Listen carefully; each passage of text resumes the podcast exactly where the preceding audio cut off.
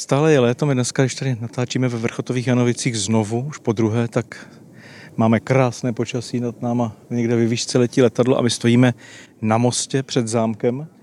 Kdybychom si tak jako romanticky představovali, tak tady může nás vítat klidně Sidonie, jako vítala svého času básníka Rilka. Je to tak? Pochmurném dušičkovém odpoledni.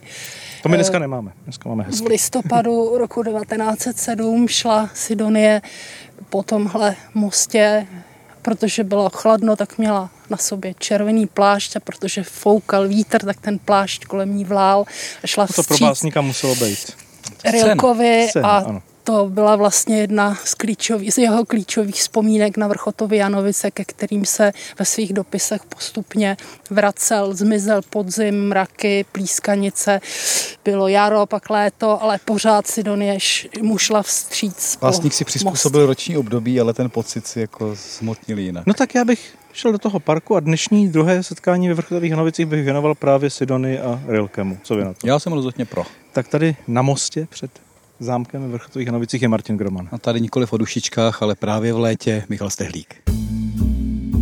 No, zdejší zámek si prošel velmi čilým stavebním vývojem. Nádherní z Borutína byli nobilitováni v roce 1838. Angličtina v dětském pokoji, Němčina doma s učitelem, jazyk mé země nikdy správně. Původně od středověké vodní tvrze přes renesanční zámek až po barokní přestavbu a její součástí právě už bylo vytvoření formální francouzské zahrady. K tomu životnímu stylu šlechty patřilo tam například cestování. To cestování je pro Sidonii nádhernou velmi příznačné. Eh, Rainer Maria Rilke ve svých vzpomínkách eh, velmi často vzpomínal na intimní a domáckou atmosféru, která panovala ve Vrchotových Janovicích. V roce 1913 Rilke ještě žije a od Sidonie se dozvěděl zdrcující zprávu, že si její starší bratr Johannes 28. května v Mnichově vzal život. Kdo tady pobýval častěji, však byl e, německý žurnalista, dramatik Karl Kraus.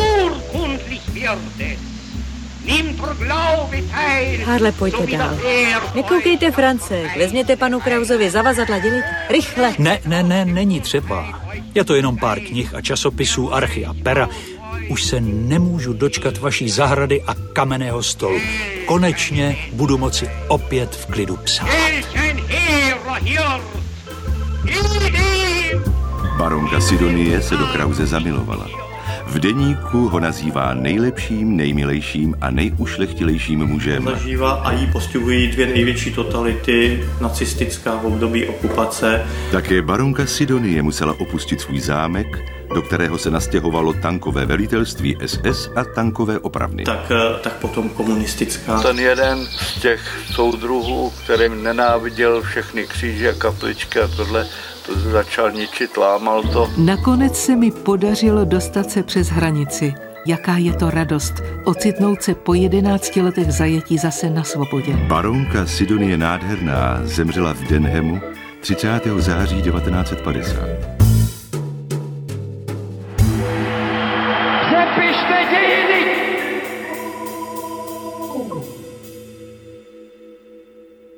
Tak, my jsme se ocitli na začátku parku, hned tady za branou u rybníka. Máte ho vypuštěný? Máme ho nebo, nebo tak vyschl. povypuštěn, protože konečně opravujeme bezpečnostní přeliv vedle toho více než 300 letého dubu, který je tak jako hodně strmě nakloněn. Měli jsme o něj strach v poslední době, protože voda tak jako protýkala hrází skrz jeho kořeny, tak teďka už bude mít své, Své pohodlí. svůj- své pohodlí. Je to strašně statečný strom, protože eh, on se vlastně sám drží při životě.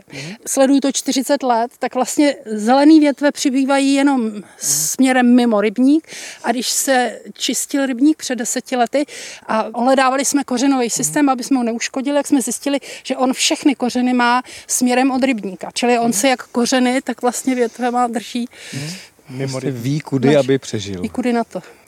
No, řekněte nám, co tady v parku vlastně, když jako bude návštěvník bažit po nějakém autentickém momentě, kdy se setká s Rilkem nebo s Krausem a kde se s nimi setkávala Sidonie, tak co tady ještě dneska najde Co je realita, co je sen už jenom? Tak určitě autentické místo pro setkání s Karlem Krausem je stůl pod těmi vysokými lipami pod zámkem, mm. kde Karl Kraus pracoval, když chtěl pracovat ve dne venku, jinak většinou psal v noci v zámku. Úplně, když chcete tu autenticitu na, nahou zcela, mm-hmm. tak je to původní ten sokl, protože sedátka k tomu přinášeli. Deska byla v průběhu těch let, o kterých jsme mluvili, rozbita, takže tam je teď jiná deska, která takže ležela volně Můžeme si sednout k noze, u které se dával Karel Kraus. Ale prokázaně tam mhm. napsal velké části posledních dnů, hmm. psal tam třetí Valpuržinu noc, hmm. Napsal tam desítky článků do, fakl, fakl, do pochodně, pochodně, ano, a psal i verše. Určitě byste neměli zapomenout, že ten druhý svazek Kraus slov ve verších dedikoval přímo parku, což je ve světové literatuře naprosto jedinečná no, záležitost. I když... Ano. Park, který má vlastní sbírku básní a ještě navíc od Karla Krause, což je samo o sobě nečekané. Eh, louka na břehu rybníka je ta louka z té básně Louka v parku, mm-hmm. která vyšla v těch prvních slovech ve verších a měla pod titul eh, Zámek Janovice. Bylo to vlastně poprvé, kdy Kraus dal najevo, kde ten jeho důležitý soukromý ostrov leží. Mm-hmm. Mně se vždycky zdala trošku podezřelá ta představa toho výrazného psaní v tom parku, když na druhou stranu byly ty historky o tom, jak trávil většinu dne v Županu. Jako v Županu, on v tom Županu došel, tam rostla veliká smuteční vrba, možná znáte tu fotku, mm-hmm. a tam byl křesílka, stoleček a tam on pracoval a právě ale Sidonie zachovala i vzpomínky, že když odpočíval, tak zase jako si třeba lehl do potoka jo, tady do toho vodopádu a nechal tu vodu po sobě téct nebo ležel v trávě. K volně rostoucím kytkám měl docela moderní přístup, že Sidonie s lopatkou chtěla dloubat eh, pampelišky, protože mm-hmm. to dělají i současný některý. plevel. A on je bránil vlastním tělem, protože se prostě zdálo, že jsou to krásné kytky. Jo? Prostě. Čili pro setkání s Krausem asi ten stůl a ta louka. Mm-hmm. No a Rilke a Park, to není vlastně zase tak silná epizoda, ne?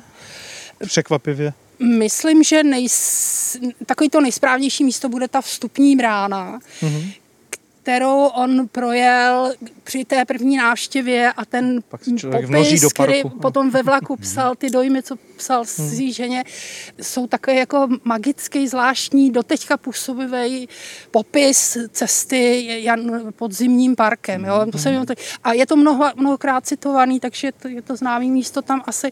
No a potom při té třetí návštěvě, kdy tu byl sám, tak vlastně seděl v tom altánku to připomíná stan, kolem voněly floxy a popínavý růže a on si tam psal verše a dopisy a byl vlastně spokojený. No. Tak Takže to, druhé, to jsou dvě místa. pro ano, tvorbu to je Rilke, no. Rilkeho. No tak máme několik míst v Janovickém parku. A, a potom tady tudy se dostanete na Hřbitůvek, když budete chtít. Jo, ten, jo tam budeme určitě chtít. Každopádně děkujeme eh, Ludmile Fidlerové, kastelance Vrchotových Janovic za neuvěřitelnou procházku a tak. informace. A... a my jdeme brouzdat parkem a uvidíme, kde nás, kde nás vyvrhne. Velice rádo se stalo. A my jsme se Janovickým parkem dostali až k tomu místu, k tomu soklu. K tomu soklu, který je tady někde pod, u našich nohou, teď, když jsme si sedli ke stolku v parku.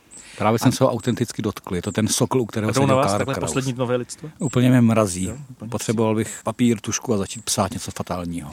My jsme si sedli k místu, kde Karl Kraus napsal spoustu článků do fakl a napsal tady svá největší díla pravděpodobně. I básně, které nepatří mezi největší díla? To ne, ale zase jako probudit v Karlu Krauzovi jako cit. Po, cit a poezii, to je velký výkon, Sidonie je nádherné, to se nedá nic popřít. No, osudová žena. Tak. Tak se tady vydáme nejprve ale za vztahem Rainer Sidonie a Rilke. Protože ten časově předchází, i když tedy nemůžeme se tak jako, dovedu si představit, že u tohohle Krauzova stolu si les kdo sedne a řekne si, tak tady všude seděl. A teď jsem na tom samém místě, kde seděl Karl Kraus. Ale takový ten pocit, teď jsem s Rilkem v Janovicích, Rilke a Janovice, i když ta výstavka to teda tady jako chvílema evokuje, tak to není úplně tak pevné poutom. Přece no jen. upřímně, když se říká Rilka a Janovice, jak ono to s ním bylo? Vždyť se tady zjeví všeho všudy třikrát. Tak. A to tak, že poprvé je tady na dvě hodiny, to tady není moc dlouho, to je ten rok 1907? Ano, tuším. ano, ano. Hmm. Po druhé přijede tedy na několik dní, na několik týdnů a to tady tráví se Sidony, z toho jsou ty její popisy, jak v, se vraceli se tmilým parkem z procházky a podobně. To asi nejdelší a nejintenzivnější Ano, pocit. a jak, jak trávili čas tím, že on jim předčítal ze svých děl a i z jiných děl a ona hrála na klavír Chopina a byli tady už jenom z bratry, protože při tom prvním setkání ještě žije matka, i když se neúčastní toho setkání, a jak jsme říkali, ale při tom druhém intenzivnějším pobytu přece už ta matka naživu není.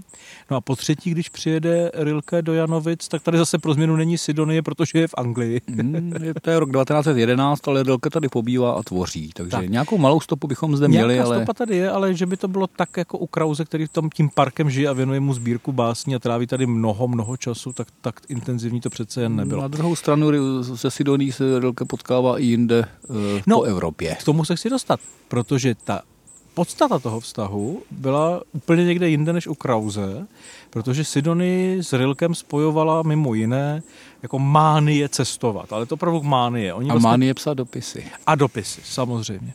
Ale to cestování jako jistý projev modernity, v jejím případě emancipace, tam je opravdu jako intenzivně, když se člověk podívá, jako kde byla na cestách.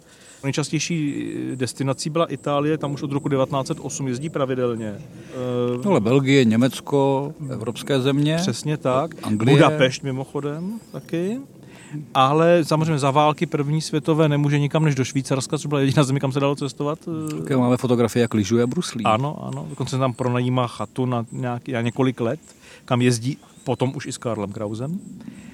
A jezdí k, do Dalmácie a tak podobně. Ale byla dvakrát v Egyptě, hmm. byla v Řecku, v Palestině, v Istanbulu a jednu cestu s Karlem Krausem podnikla právě do Pobaltí. Pobaltí. Ano. A Rilke je podobně na tom, ten cestuje jako neustále, ten je prostě neustálý cestovatel. Takže pokud Rilke, tak Rilke a Sidonie je nádherná, ale Rilke a Janovice je téma mnohem, mnohem menší a subtilnější a krátkodobé. Tak zároveň jako vztah Rilke Sidonie je jistým způsobem rilkovsky majetnický. Samozřejmě u Sidonie nejde o jedinou ženu, protože on jak cestuje a má eh, manii psát ty dopisy, tak eh, píše dopisy na všechny strany všem svým příznivkyním a mecenáškám a ženám, na kterých byl svým způsobem v rámci jejich obdivu k němu jako závislý. Mně se líbí, když jsme u samotného Rainera Maria Rilke, a když jsem se díval na jeho životopis, Mm-hmm. když se dostaneme k nějakým hezkým citátům, tak jsem si říkal, že jsme někde v prapůvodu některých momentů z života Jary Zimmermana. Rilke jako Zimmermann německého jazyka? No, Rilke a prvních pět let jeho života, kdybychom tak řekli. Ostatně, když se podíváte na Wikipedii, tak na vás může vypadnout v rámci charakteristiky, eh, můžou vypadnout jako dva, pojmy. Básník smrti, otec drážní úředník. Já myslím, že to je jako hezké spojení. Už chápu, že byl básníkem smrti. No ale já míním to, že do pěti let eh, nosí eh, budoucí Rainer, ale v té době René, Maria Rilke, ženské šaty, Mm-hmm. protože maminka se vyrovnává se smrtí eh, dcery Mm-hmm. a malý chlapec je vnímán do pěti let jako dívka. Náhrada za holčičku. Trošku náhrada za holčičku. Navíc se mu rodiče v devíti letech eh, rozejdou.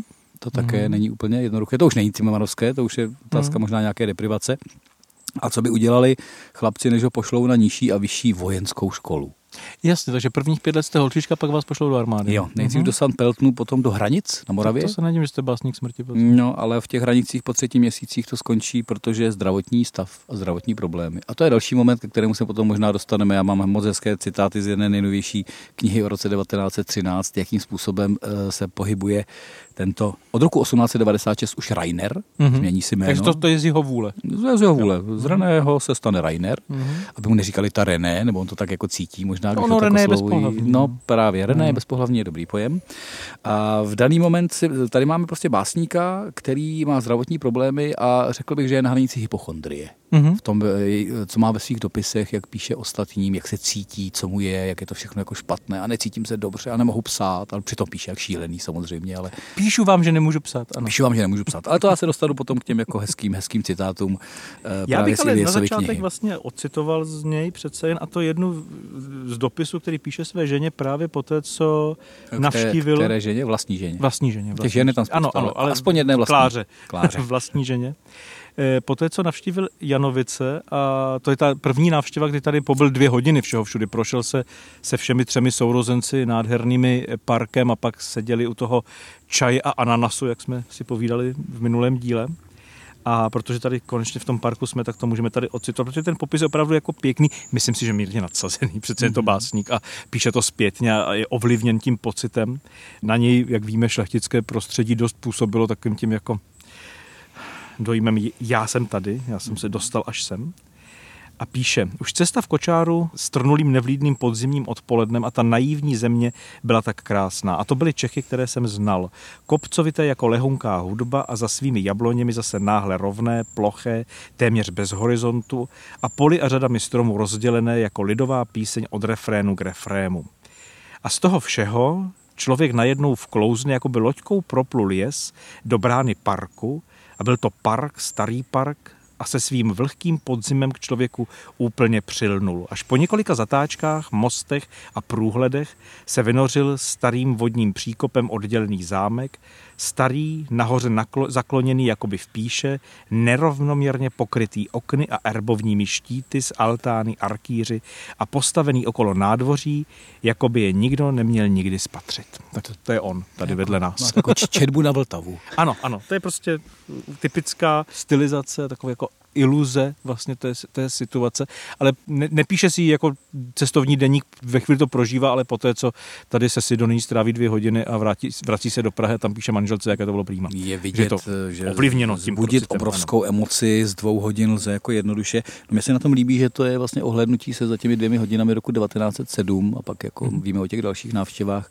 Za sedm let vypukne první světová, respektive velká válka a Rilke musí narukovat a víte, kde chvíli pracuje, což je při těchto emocích a té, té poezii moc hezké, kam, kam narukuje. Ne. Do oddělení propagandy vojenského archivu. No kam jinam? Umí psát, Umí tak psát? bude psát prostě vojákům, propagandu. jak se mají cítit. Co, taky za války chcete dělat s psaným slovem jinýho? no, on by takový Georg Trakl mohl vyprávět, jak, jak, to, jak to může potom skončit. Ostatně Gelner a další v rámci naší literární tradice, co se stane s básníky po ano. roce 1914. Působili v propagandě mnozí, ano. Mimochodem, ale už to, že jako je okouzlen tím prvním příjezdem a tím prvním pobytem tady, je právě zásluha asi toho, že ta Sidonie byla, abychom nedělali pořád ty velké muže a tu ženu, která je ta inspirátorka. Ona prostě musela být asi tady ještě v kombinaci s tím Johanem, který byl podobně volnomyšlenkářský jako ona a umění milovný. Oni museli pro tyhle lidi být opravdu jako velkou jako podporou a inspirací v tom, že... Vlastně hybatele, nejenom jako ano. nějaká éterická inspirace, ale... Ona prostě... v tomhle je vlastně podle mě jako rovna lidem jako Zdenka Braunerová nebo Božena Svobodová, Hanna Kvapilová a těmto ženám, které nebyly jenom můzami těch umělců, ale byli spolutvůrkyněmi toho, toho výkonu. Vlastně. No zároveň, jak jsem, jsem zmínil, eh, u Rilkeho byť těch dam je hodně, se projevuje jistým způsobem majetnictví, takže když se v roce 1913 zjeví na scéně Karl Kraus, který má s Sidoní eh, mnohem fyzičtější vztah než platonický Rilke, eh, tak Rilke dělá první, poslední, dalo by se říci, aby vymluvil třeba svatbu s Krausem, dokonce včetně antisemických argumentů. Ano, o, žido, o židovství toho Krause. jako, to není jenom éterický německý básník. Chcete? Já chci citát, Chcete protože citát to dopisu? není to vůbec jako Jak Rilke. hezké. No, abychom se zase nepředstavovali, Bůh ví co, ono to je tak strašně nebezpečně nenápadné v dnešním jazyce. To tak bývá, než dojde na ano. rok 1939 v tom dopise, který má asi čtyři strany, kde tak jako opatrně najíždí do toho ty argumentace. Nejdřív vlastně píše o tom, že jako manželka se setkala, tedy manželka Rilkova, se setkala s Krausem a že se jí jako nezdál a nelíbil a tak jako postupně do toho najíždí, až teda dojde k té nejbrutálnější pasáži, ve které píše. A teď jsem téměř vyděšen představou, že by se vám mohlo při soustavném styku s Karlem Krausem přihodit něco podobného. Vždyť nemůže vám být jiný než cizí, cizí člověk. Vynikající spisovatel, s ním jste se zblížila, duch, který může mít na vás nejblahodárnější vliv, když když se ani na okamžik nevytratí odstup, který nějak zachováte, poslední nevyhladitelný rozdíl mezi ním a sebou, také v tom nejduchovnějším, neboť ať je jakkoliv velký způsob, jimž musel využít svého ducha, z něj udělal jednostranně nabroušený nástroj k určitému upotřebení.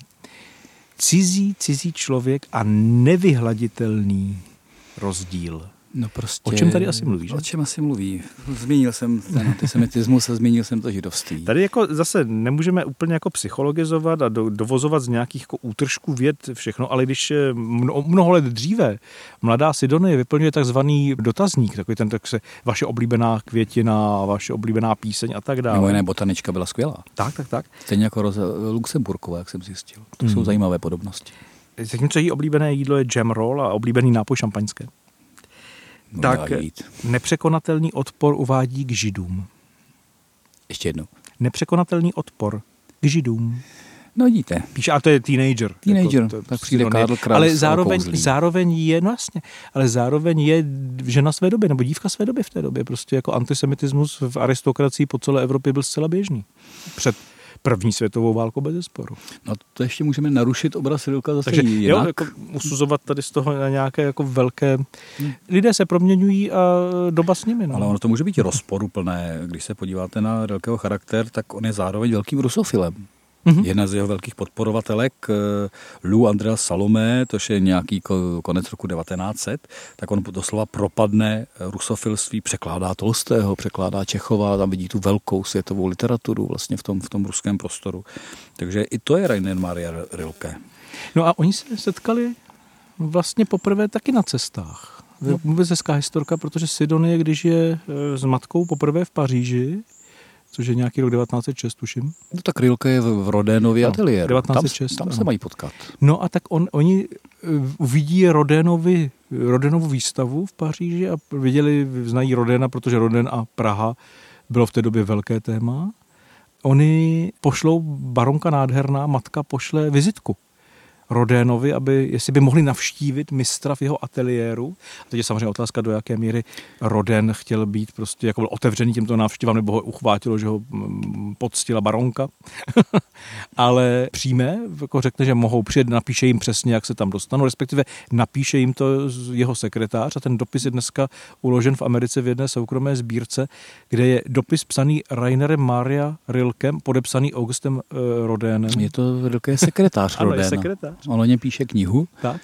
A oni tam přijedou a Roden je přivítá, pak je Rilke, jako mladý sekretář, sochaře, provede domem a ateliérem a Roden pak ještě je pozve teda jako na čaj a pohovoří s nimi, ale většinu času tráví s tím mladým sekretářem a Sidonie, když si to pak poznamenává a píše o tom jako v reminiscenci, tak tam píše mladý zajímavý muž, ale vůbec nepíše jméno, protože si ho nezapamatovala. Ona vůbec neví, kdo to je a neví, že se narodil v Praze a tak dále. To všechno je, jako, je to prostě nějaký sekretář toho, kvůli kterému my jsme přijeli, No, že jo? rok později už je ve Vrchotových Janovicích. Ale poprvé, když píše, tak píše matce. Protože s tou se vlastně setkal. Dcera byla přívažek, který přijel z mamá. Ale pak o rok později už jako o další dopisy už dál už, píše, už si píše s ní. No. No tak tam vznikne ten jako vlastně dlouholetý vztah, jak říkáme, včetně toho, včetně toho majetnictví. E, Zároveň e, tam se dostáváme mezi těmi lety 7 až 14 vlastně k tomu období, které vypadá jako, že končí ten krásný starý svět. Jo, to je další ten barvotisk toho pohledu na Vrchotově Janovice, na Sidonii nádhernou, jak to bylo hezké, než vypukla ta strašlivá, strašlivá první, první válka. A přitom to nejintenzivnější se odehrává eh, mezi Rilkem a, a Sidoní právě v tomhle období, protože eh, u Karla Krause je to jiný příběh, kterému se třeba budeme věnovat v tom, v tom našem třetím, eh, třetím díle. No Já bych si tady zase zacitoval mm-hmm. trošku zahlíživě k té jako pseudohypochondrii. Německý autor Florian Ilyes napsal báječnou knihu o roce 1913, ale letos vyšla v češtině je jako druhá část, respektive pokračování, co jsem chtěl ještě vyprávět. A je to neuvěřitelná mozaika, která se line, co kdo dělá v tom roce 13. Mhm. A tam máte prostě osobnosti typu Einsteina, Kafky, Sidonie nádherné, Krause, Stravinského, Svěcení jara v rámci premiéry, eh, vlastně obrovské osudy. Ale eh, zjevně Florian Ilyes nemá úplně Rilka rád, protože já jako ocituji ně, několik momentů, ono je to vlastně po měsících, leden až prosinec roku 1913. Mhm. 25. března 1913 sedí Rilke u psacího stolu v Rue eh, kampaň v Paříži. Sice zrovna nemá rýmu, ale přesto se mu nevede dobře. Nepřestajně pracuje na svých korekturách života. 13. duben 1913. Rilke sedí za svým psacím stolem v Rue kampaň v Paříži. Pochopitelně se mu dnes nevede dobře. Prohlíží se kapesním zrcátkem dlouho, velmi dlouho a zděsí se svých propadlých očí. Červen 1913. Rainer Maria Rilke má rýmu. Tentokrát v Báterým Polsdau, jenže tentokrát je to ještě horší. Jsem jako tráva po krupobytí. A takhle on jde po těch měsících, kde prostě Rilke má, mí, má prostě rýmu. A pak přijde k červenci 1913 a Ilie se jenom vypočítává. Rilke mu se nevede dobře a píše trudnomyslné dopisy. Sidony Nádherné, kněžně Marie Tun Taxis, Kataríně Kippenbergerové, Evě Kaserirové, Akipíně Valmontové, Louis Amman Salomé, Heleně von Nostitz, ale osobně se věnuje herečce Hedvize Bernardové, do které se na místě zabiluje. Takže se procházíte prostě jako v těch lázních, protože se vám nevede dobře. Píšete ty trudnomyslné dopisy a do toho prostě tam máte mladou herečku. Já myslím, že Rilke je taky zvláštní případ. No už jeho manželství s tou Klarou, oni měli dceru a vlastně to manželství jako, oni se potkávali na té, na, tě, na té Evropě, jak tak on cestoval a vždycky občas přijel a pak zase korzoval po domech svých eh, mecenášek a podobně. Byl takový jako opravdu jako na svou dobu jako zvláštní vztah, což ale zase na druhou stranu to Sidonii muselo provokovat a bavit, že? protože ona jako eh, není úplně ortodoxní konec konců, ehm, když jí mama vezme poprvé na ples, uvede jí jako na plesovou sezónu jako mladou dívku, aby se konečně jako ocitla na tom sňatkovém trhu, no tak eh, Sidonie navštíví dva plesy a tím to hasne. No, Už to, nikdy se to není, není její jako... cesta, ostatně vůbec, sňatkový trh, eh, to se dostaneme ano, k osudům ano. spojeným s Krauzem a jejím skutečným manželem následně a to bude, to bude jiný příběh. A já zakončím Floriana Iliese z listopadu 1913. Rainer Maria Rilke je opět v Paříži a opět se mu nevede dobře. Ach, vůbec se mu zase nevede dobře. Takže myslím, že, že autor knihy o roce 1913 Rilkeho zařadil prostě do hypochondrické škatulky a v podstatě, ale zajímavé, jak je to vlastně svým způsobem mozaika těch osudů, tak musíte vyzobat z té knihy 1913, ale je vidět, že autor je opravdu znalý a drží si tu linku prostě eh, velkého emotivního básníka smrti až k tomu konci roku 1913, kdy 1.12. je Sidony 28 let a Ilias už jenom dodává, Rilke gratuluje. Ale mimochodem, tohle je něčím taky typické pro část této generace. Eh, vemte si, že u všech najdete to, že jejich dědečci a otcové podávali v tom průběhu 19. století obrovské výkony na takovém té grinderské zaklad. Ostatně Rilke, Rilke sám, když tady je, tak se při té první návštěvě vlastně dojímá tím, že eh, zámek Kamenice nad Lipou, který nějaký čas patřil nádherným, tak patřil také e, Rilkeho dědečkovi jednu, jednu dobu. Prodávalo se to mezi... Je to spojité. Velmi rychle. A teď prostě říká, no tak to je ale to je přece to, co nás spojuje. My jsme byli všichni majiteli jednoho panství. Že jo? On k tomu tak nějak jako tíhne. Ale ta generace, to máte Kavku jako, jo, a další a další, ta generace těch synů, těch zakladatelů, vlastně už je kulturní, je velmi senzitivní, Tatínek, mají rýmu, píší o tom dopise? Eh, tatínek musí vybudovat podnik, abych já mohl uh, depresivně no, rozjímat o světě. Ale zároveň to dělají, protože ta doba nějaká je. Oni, no. vemte si, že zažijí vlastně ten přerod té Vídně, jako ta Vídeň se stane opravdu jako metropolím kulturní to, té Evropy. No to jsou ty době. obrazy včerejška od Stefana no. Zweiga, kdy prostě tam to jako tepe, pulzuje a ta emoce, nejednoznačnost, eh, vlastně vymknutí si z těch dosavadních tradičních rámců, tak to je ta generace, ale zase na to vymknutí potřebujete mít nějaký ekonomický základ.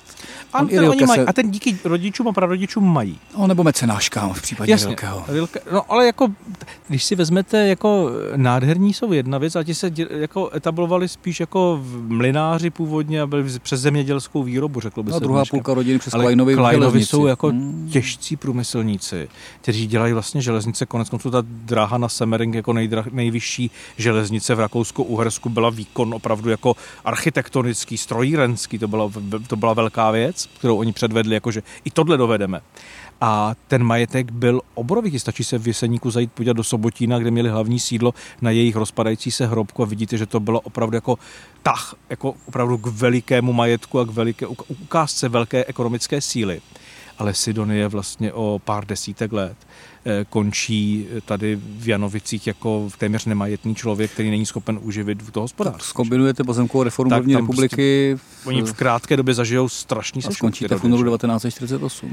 Ale takže oni ještě na tom začátku 20. století mají ten výtlak a ty, ty rodiny produkují ten ekonomický základ. Sidonie se nemusí starat, eh, co stálo cestování, co stály náklady, co stály cigarety. A na stranu prostě je to poslední generace která tohle zažije, takže vy mezi jako zámeckým, šlechtickým a řekněme veltmanským fungováním najednou skončíte prostě po únoru 48 v londýnské emigraci, kde umíráte. Těch 50 let je strašně rychlý sešup. Na druhou stranu bych jako nebyl úplně jako příznivcem toho dělat ze Sidonie nádherné příklad, eh, typický, typickou ukázku nějakého není. trendu.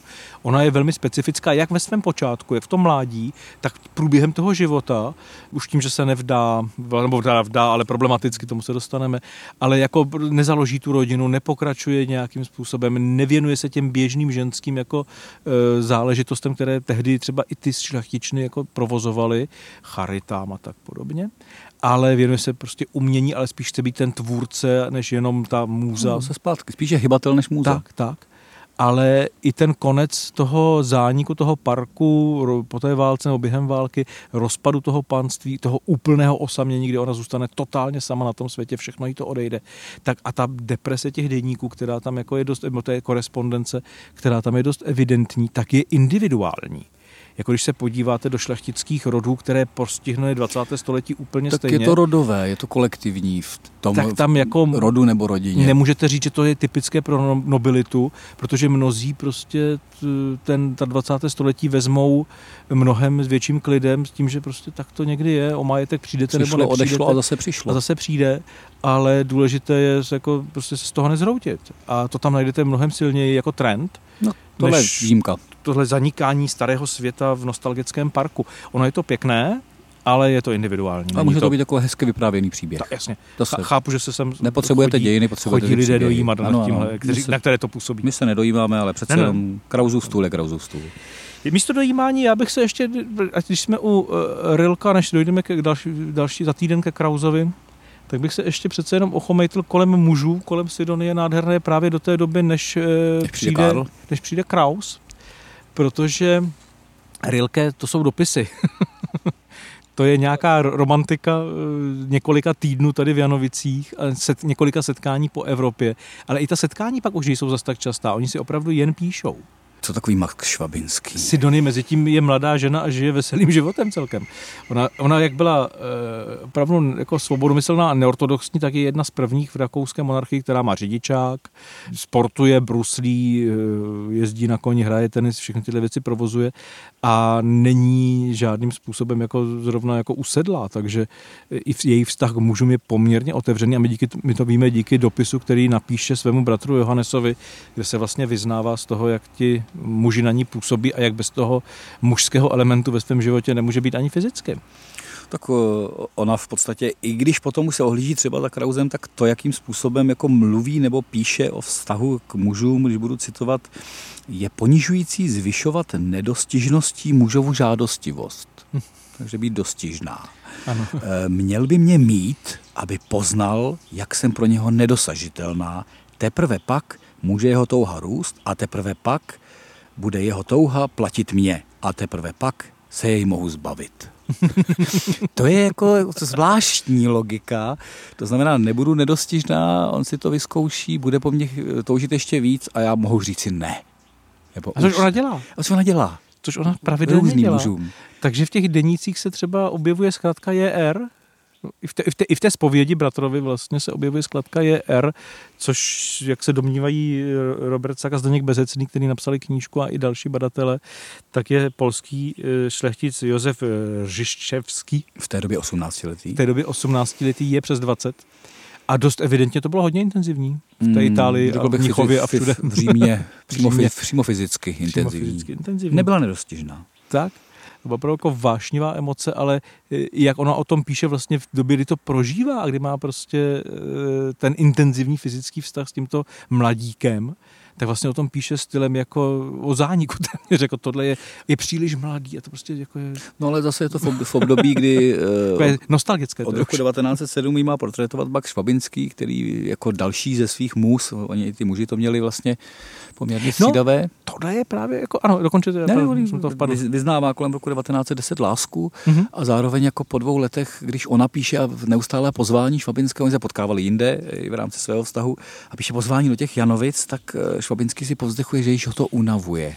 A do Janovic nepřijede, už má jinou můzu. No, protože pokud to vůbec bylo, tam jako to je to, to, je to. na rozdíl od Krause a třeba od toho polského šlechtice nemáme no, eh, potvrzeno jí samotnou. Potvrzeno, neřekl bych doklad, to doklad se ne, dokladuje těžko. Že by sama se jako napsala někam prostě, že to že tak Max. bylo. Tak, tak eh, to tam nikde není, není to dohledatelné, ani se to už asi nikdy nedoví, jak to proběhlo. Teď mnozí usuzují z těch, jak se vyvíjejí ty její portréty, ona udělal nejdřív skicu, pak ten obraz, který jsme viděli tady eh, v zámku a pak eh, litografii barevnou, což u něj opravdu nebylo běžné, že by tuhle techniku používal. A teď jak se vyvíjí jako od té jako snivé dívky přes tu vyzrálou ženu v tu fam fatal té litografie. A teď mnozí z toho jako usuzují na tyhle ty věci. Myslím, že to je trošku Jsou přehnané. to dost nepřímé důkazy. Tak, je to hodně nepřímé.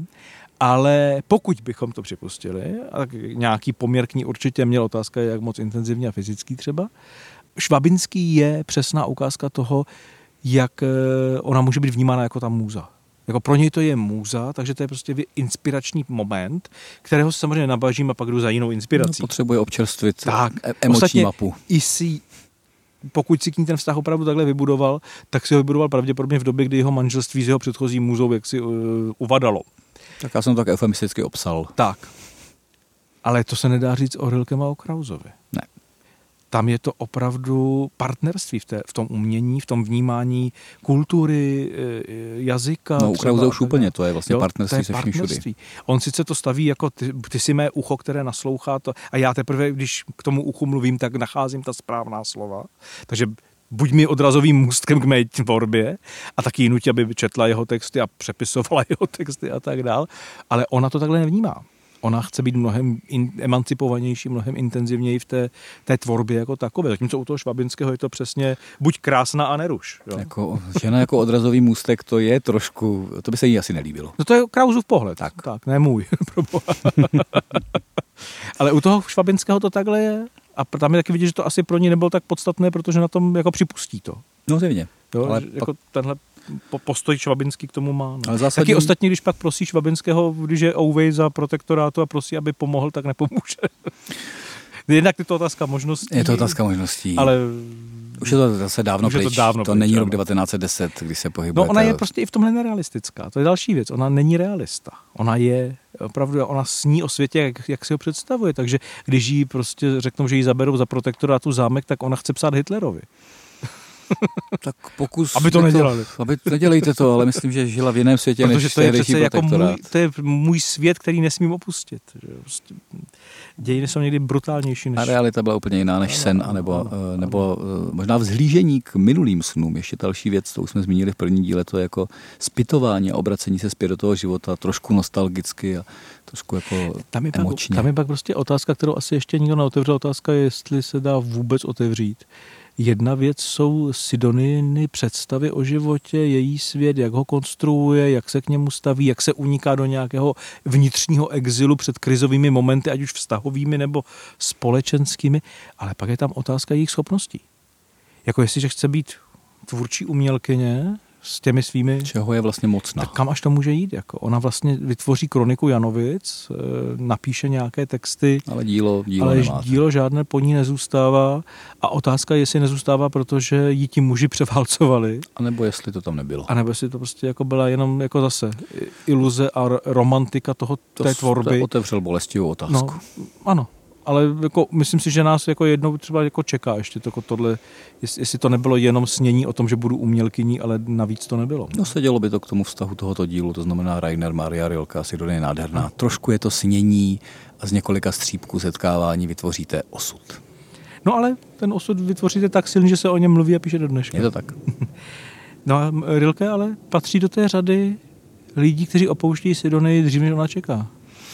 Vlastně jí zemře brzy otec, eh, matka zemře ve chvíli, kdy Sidonie eh, nemá s ní vyřízené účty, takže to zůstane neuzavřené, jako nemá tu emancipaci od té matky dokončenou a matka odejde a teď ta Sidonie vlastně si vyčítá, že k ní nebyla laskavější a tak dále. No, No a další na řadě je e, bratr, že jo, se kterým měla 1913 tak, se kterým měla velmi intenzivní vztah, ten Johan. A následuje Rilke už potom. 1926 na leukémii ve Švýcarsku. A, to, a vlastně roky se nevěděli, jen si psali. Ale zase, když má potom problémy v exilu, tak prodává jeho dopisy těsně před smrtí, aby se vlastně finančně vylepšila, protože Rilke je velké jméno. 450 liber. Když nemáte a potřebujete žít a ocitli jste se v exilu bez panství, a tak máte vzpomínky a Rilkeho dopisy. Hmm. To je smutný konec. Je.